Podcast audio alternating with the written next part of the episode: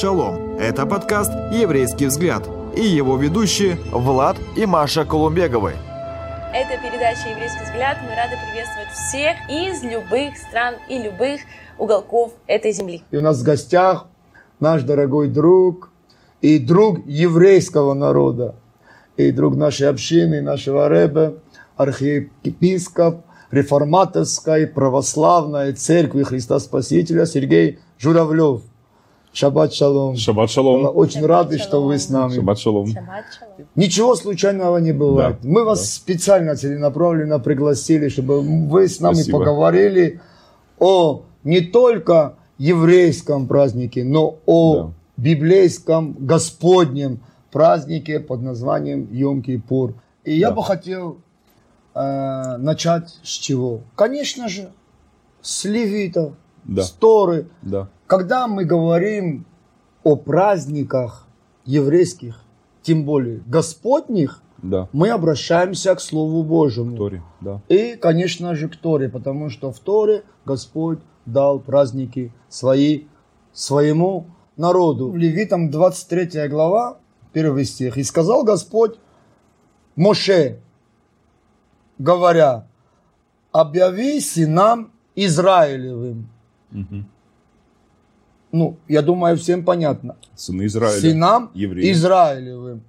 И скажи им о праздниках Господних, Аминь. в которые должно созывать священное собрание. Священное собрание совершалось или созывалось в народе Израиля. Да. И Господь созывал свой народ собраться, чтобы праздновать свои праздники вместе со своим народом. Да. И, конечно же, я соглашусь с некоторыми людьми, которые говорят, что праздники библейские – это Господние праздники, но они были даны Израилю в первую очередь. Да. И об, об этом говорит Тора. Израиль первенец. И потому что Он Израиль первенец. Да. Но в то же время, как мы знаем, когда Господь вывел народ свой из рабства с Египта, Мгм. египетского, вместе с Израилем вышли также некоторые иноплеменные народы, Да. потому что они убоялись Да. того, что они видели, Да. они поверили Богу Израиля, который вывел крепкой рукой своей, свой народ из рабства.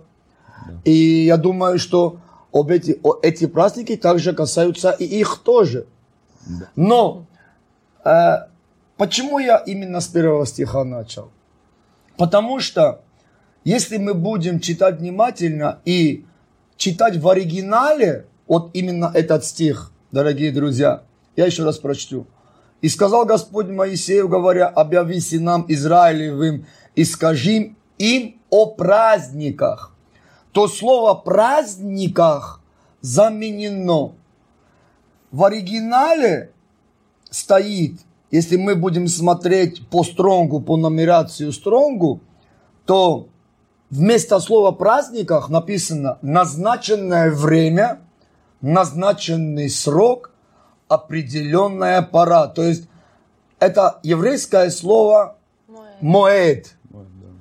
Определенная пора, назначенное время, назначенный срок.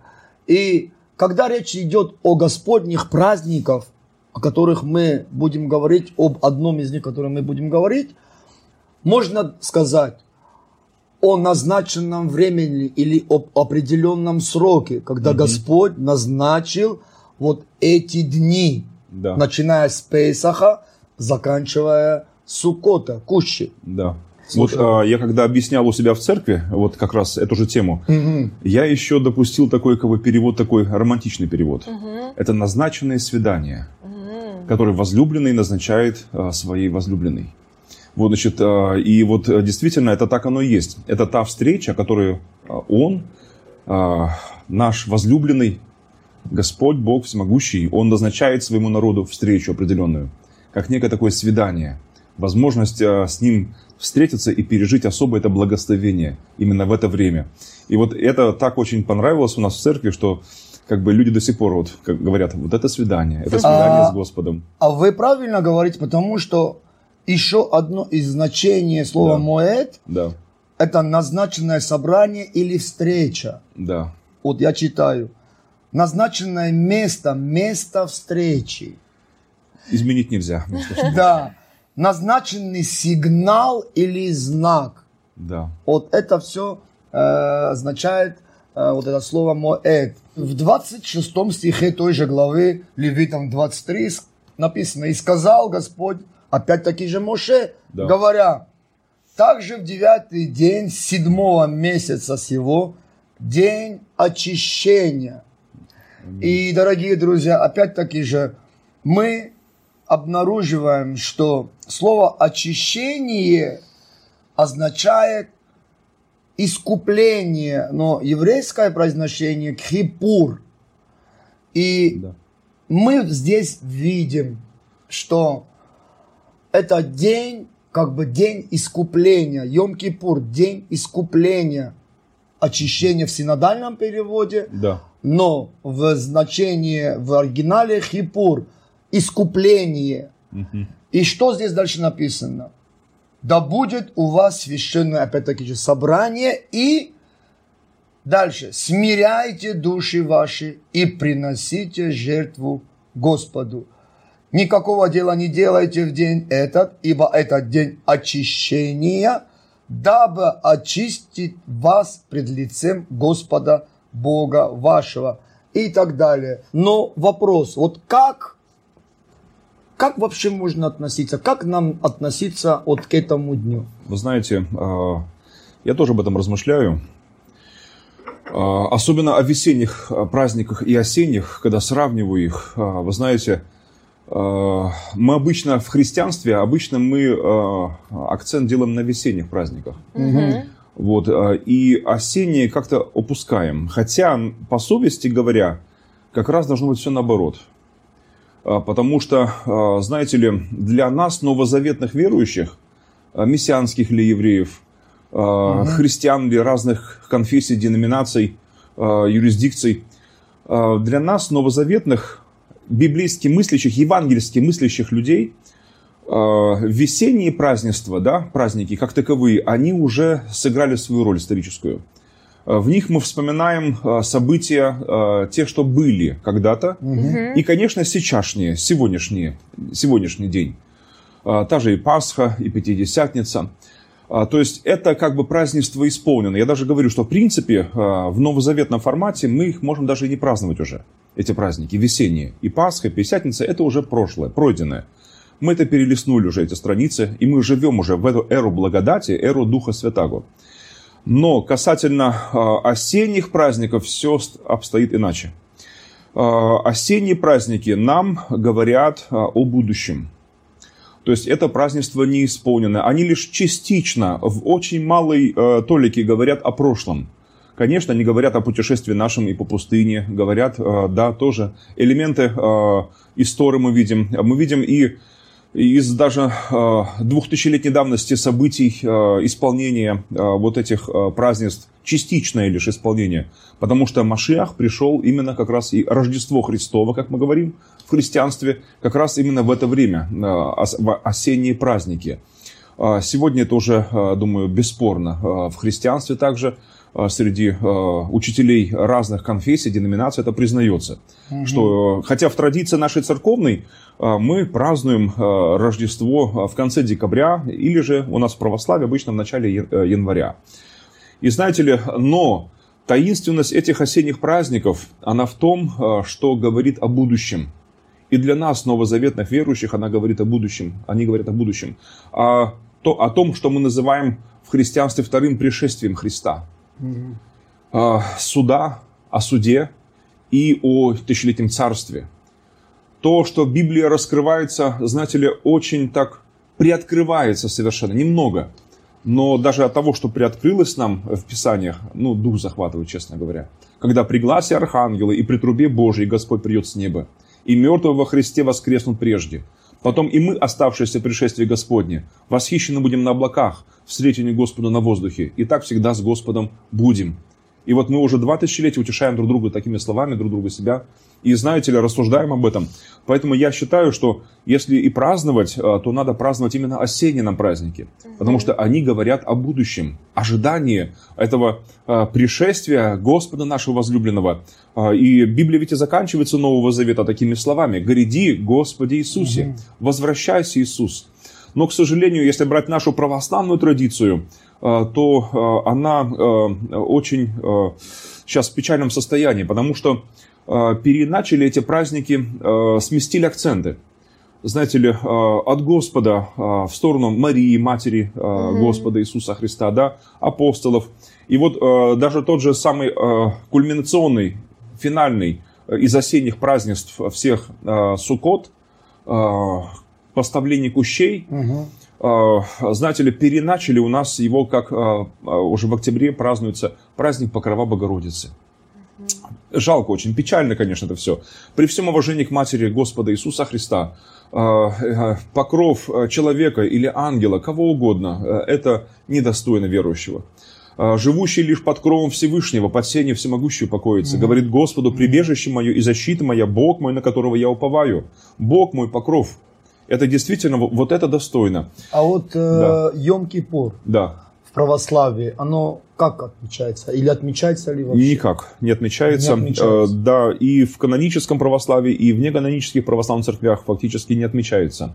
А хотя э, в семинариях об этом говорится, э, но, знаете ли, опять-таки с акцентом на то, что это еврейский праздник. Угу. Еврейское. Интересно. Но если мы посмотрим, все-таки будем смотреть Писание и будем говорить о Йом-Кипуре, вот вы сказали, что это как, это не праздники, это вот свидания, романтические встречи, да? да? Вот как мы можем сейчас связать, что это свидание, романтическая такая да. встреча Господа да. и Йом-Кипур? Вот Йом-Кипур, день суда, э, грозный, страшный. Судный день. Как это все? Друзья, верующий на суд не приходит, но перешел от смерти в жизнь. Я прихожу как христианин, как принявший Господа Спасителя, как спасенный Господом, спасение дар Божий во Христе Иисусе Господе нашем. И как принявший Спасителя, я прихожу на суд не как подсудимый, как свидетель. Это тоже волнительно, ведь судьбы миллионов людей, миллиардов будут решаться. Но спасение – это дар Бога, это не от меня, не от моих заслуг. Это по благодати через веру в Иисуса Христа. И в этом великое Евангелие, угу. в этом великое спасение а, для всего рода людского. Вообще, а, в том заключается как раз Новый Завет, что Бог во Христе примирил с собой весь мир, не вменяя людям преступлений их, и дал нам слово примирения. И а, получается, Йом-Кипур для меня это переживание вот этой благодати. Конечно, люди, многие религиозные, конечно, судный день воспринимают как именно суд такой, как кара уже, знаете ли. Угу. Вот, но а, как человек возрожденный свыше, рожденный, как его дитя, как его сын, а, я прихожу а, в качестве свидетеля. Это другое волнение. А, оно отличное от волнения а, подсудимого а, на суде том, для которого он страшный. Хотя и для свидетеля это тоже страшный суд, действительно. Каково? Знаете ли, быть... Я два года назад был на скамье подсудимых, да, значит, так вот не, Что вы совершили? Проповедовал Евангелие, Слово Божье, да, вот интересно. И, знаете ли, и, конечно, и вот тоже волнение, вот эти я вспоминаю свои, значит, э, знаете ли, каково это? Но ха, удивительно, а ведь когда, представляю, судьбы миллиардов людей решаться будут, э, всего сущего, я думаю, есть чему волноваться всем нам. Но, э, конечно, сейчас это меня вот а, события Йом-Кипура, да, вот переживания его, а, меня стимулируют к проповеди Евангелия, угу. к еще большей проповеди угу. Евангелия. Знаете ли, для такой стимул, мощнейший стимул для исполнения то, что, то, что мы называем великим поручением Господа Иисуса Христа. Великое поручение, когда Он действительно повелел покорять вере все народы.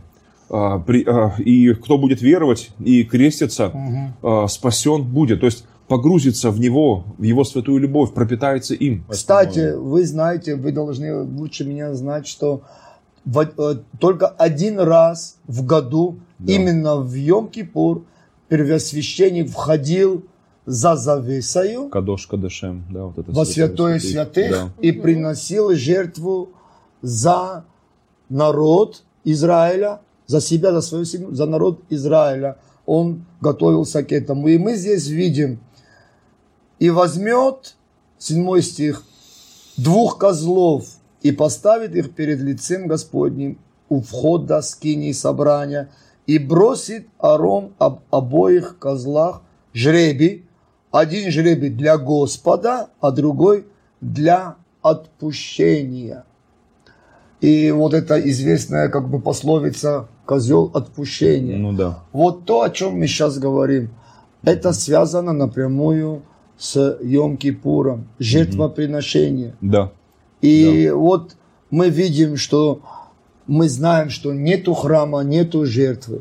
Угу.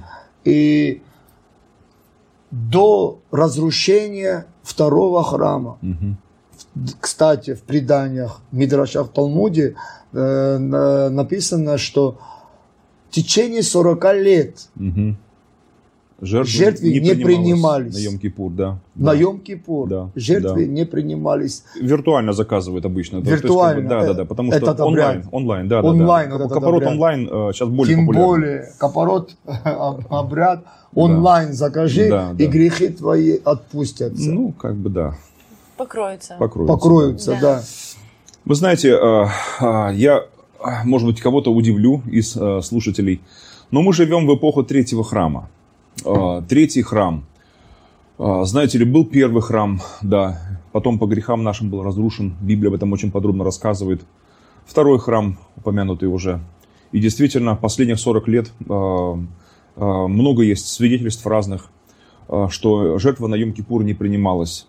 И не только, да, бросался жребий между козлятами, и на правого козленка никогда не попадал 40 лет подряд жребий. Это было очень дурным знаком для священников, потому что они тоже рассуждали, когда попадет на правого козленка, Мгм. значит, э, то Бог примет жертву. Если на левого, то нет. А, То не простит грехи народа. И 40 лет пос- последних э, не было такого, чтобы попадал на правого козленка. Вот, и э, лоскуты на самом деле оставались кровавыми э, 40 лет подряд. Хотя до того, вот, при некоем Шимоне Цадике, там 40 лет подряд они принимались, и эти жертвы, и лоскуты становились белоснежными на глазах у всего священства. Мгм. Потом было 40 лет неопределенности, временами да, временами нет. Когда принимались, когда Да, не принимались, то убелялись, то, То менялся, убелялись, то, то- не... да. да. А последних 40 лет они оставались постоянно кровавыми. То есть на Йом-Кипур уже 30-го года нашей эры, получается, когда, э, получается, после смерти Машиаха, э, после э, его смерти, когда он сказал «совершилось», и завеса в храме разорвалась, вот с того времени э, действительно все изменилось. И апостол Павел пишет Коринфянам в первом своем письме в Коринф, в третьей главе, как мы считаем, э, 16 стихе, «Разве не знаете, что вы храм Божий, и Дух Божий живет в вас?» То есть в нас сегодня Дух Божий и верующих, и это есть третий храм. Он созидается из живых камней. Он созидается на основании апостолов, пророков, имея краеугольным камнем самого Иисуса Христа. Ибо никто не может положить другого основания, кроме положенного, которое есть Иисус Христос. Так Павел пишет. И глава, купол этого храма, как бы завершение, это сам Иисус Христос, Иешуа. И весь этот храм третий, это есть его тело. И сегодня а, Йом-Кипур а, для меня это сам а, Иисус Христос. Потому что Он великий первосвященник, а, Он ходатай Нового Завета. Его святая кровь омывает всех от грехов их. А, Сегодня не надо нам ни курочек, там, петушков убивать, не надо нам а, что-то еще совершать, не надо нам, как, зна- как знаете ли, вот это аскетикой заниматься или, или чем-то еще, чтобы достичь чего-то. Знаете ли, сам Бог всемогущий, Он по милости своей, по любви своей отдал себя самого за Да. нас. В пророке Исаия мы всем известное местописание, глава 53, Мгм. где мы видим, что в шестом стихе, например, все мы блуждали, как овцы, совратились каждый на свою дорогу. да. И Господь возложил на него с большой буквы грехи всех нас. Иешуа, Он и есть наш первосвященник. Да. И, конечно же, в послании мессианским евреям, 9 главе, 10 стих, 11 стих мы читаем, но и Машиах, первосвященник будущих благ. Это то, Аминь, о чем аминь. вы... Будущих благ, Аминь. придя с большею и совершеннейшею скинею, нерукотворною, Аминь.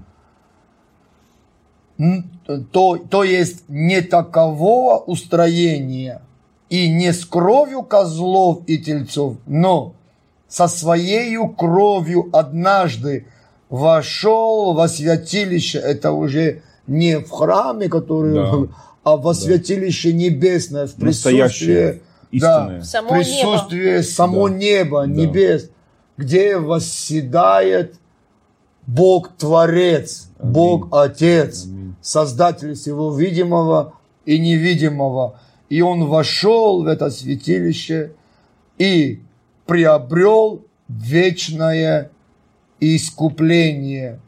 И очень интересно, и здесь Брит Хадаша, Новом- Новый Завет, показывает нам то, с чего мы начали, в Да. Левитам. Да. Ибо если кровь тельцов и козлов И пепель телицы через окропление освещает оскверненных, дабы чисто было тело, Мгм.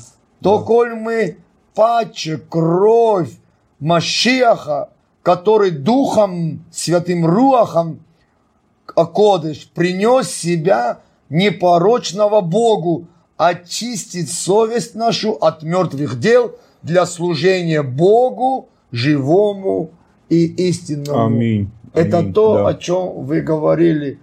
Праздник Йом-Кипур или День День искупления. искупления, да. Вот мы говорим здесь о Ишуа, как о первосвященнике, который принес жертву. И очень интересно для меня в этом году стало, когда мы готовились к передаче и изучали эту тему, что какую жертву он принес? Знаете, какую? Умилостивление. Вот эта фраза, вот это слово «умилостивление», она будет ключевая в Йом-Кипуре. Посмотрите, даже в Исаии написано, что э, что он предал его на мучение, когда же душа его принесет жертву умилостивления, и он узрит потомство долговечное. Когда мы переходим к Брит Хадаша, мы видим, что в том любовь Божья, что не мы возлюбили Бога, Он возлюбил нас и послал Сына Своего в умилостивление за грехи наши. И также вот много есть мест Писаний, которые говорит о том, что Бог предложил в жертву умилостивление в крови Его. И если мы будем разбирать это слово умилостивление, то мы увидим, что это слово, оно обозначает умилостивление, умиротворение, а также кры- крышка ковчега завета. Да. Вы Слава себе Богу. представляете, что происходило тогда в Йом-Кипур? Священник один раз в год приходил, чтобы принести жертву на крышку завета. Мы об этом читали, мы об этом говорили. Вот даже Левитам 16 глава Да. пол- положит курение на огонь пред лицем Господним, и облако покроет крышку, которая над ковчегом, и также кровь он туда приносил. И, кстати, крышка ковчега на иврите, она и звучит капорот. Вот так вот. Как у нас все начинает сходить вместе. И поэтому Иешуа, он именно жертву умилостивления принес как бы напоминая нам то, что происходило тогда, в том святом святых, когда священник приносил кровь жертв на ту крышку завета, чтобы пришло прощение. И еще одно, одно, один очень интересный аспект в Левитах, э, тоже 16.30, мы читаем, что священник, который может совершать Йом-Кипур, да, он должен быть помазан, должен быть посвящен, чтобы священнодействовать вместо отца своего. То есть он должен как бы быть из, после, из рода священников. Да, да, И то же самое мы видим да. в Иешуа. Ишуа. То же самое, да. Исполнение. Да. Совершенный первосвященник еврейского народа, который принес абсолютное искупление наших грехов, который принес жертву умилостивления, и этим он дал нам, каждому, свободу от греха и очистил нашу совесть от всякого, от того, чего не могла очистить никакая кровь, никаких жертв. Да. Я, у меня такой вопрос к вам. Да. Э, вот все-таки есть разные споры, есть разные мнения. Одни верующие говорят так, другие верующие говорят так. праздновать, не праздновать. Э, я так рассуждаю. Если Господни праздники мы празднуем, то не ошибаемся. Здесь все как бы одобрено свыше, будем так говорить. Печатью небес. Все кошерно, все чисто, да. Вот, значит, э, но если мы берем э, вот уже другие какие-то традиции, то здесь уже опасность есть большая. Очень даже. Потому что наше общение должно быть с Духом Святым, а не с бесами. Оно нам надо общаться с бесами. Для чего? Надо да. общаться с Богом, общаться с Духом Святым. Но на самом деле да. мы новозаветные верующие, которые уже искуплены жертвой совершенной, мы более трепетно должны подходить, не говорю о Господних библейских праздниках, а о том, что Господь совершил через жертву своего сына для да. нас, для да. своего народа, для каждого человека. И сегодня уже говорилось о Шуве, именно о возвращении, именно возвращении, прийти в себя, вернуться к Богу, вернуться. Да. И э, действительно, э, кровь тогда Иисуса Христа, э, чистого и непорочного агнца, она омывает. И поэтому сейчас, пока время вот это есть, пока вы в теле, пока здесь, на этой земле, ну, примиритесь с Богом, пожалуйста, примиритесь с Ним, потому что то, что было прочтено на самом деле, это все реальность. И выход лишь один есть на самом деле. Я знаю лишь одно, один путь спасения. Сам Машех сказал так, я есть путь, говорит, истинная жизнь. Да. И он подчеркивает, что никто не приходит к Отцу, как только лишь через Него, через Иисуса Христа.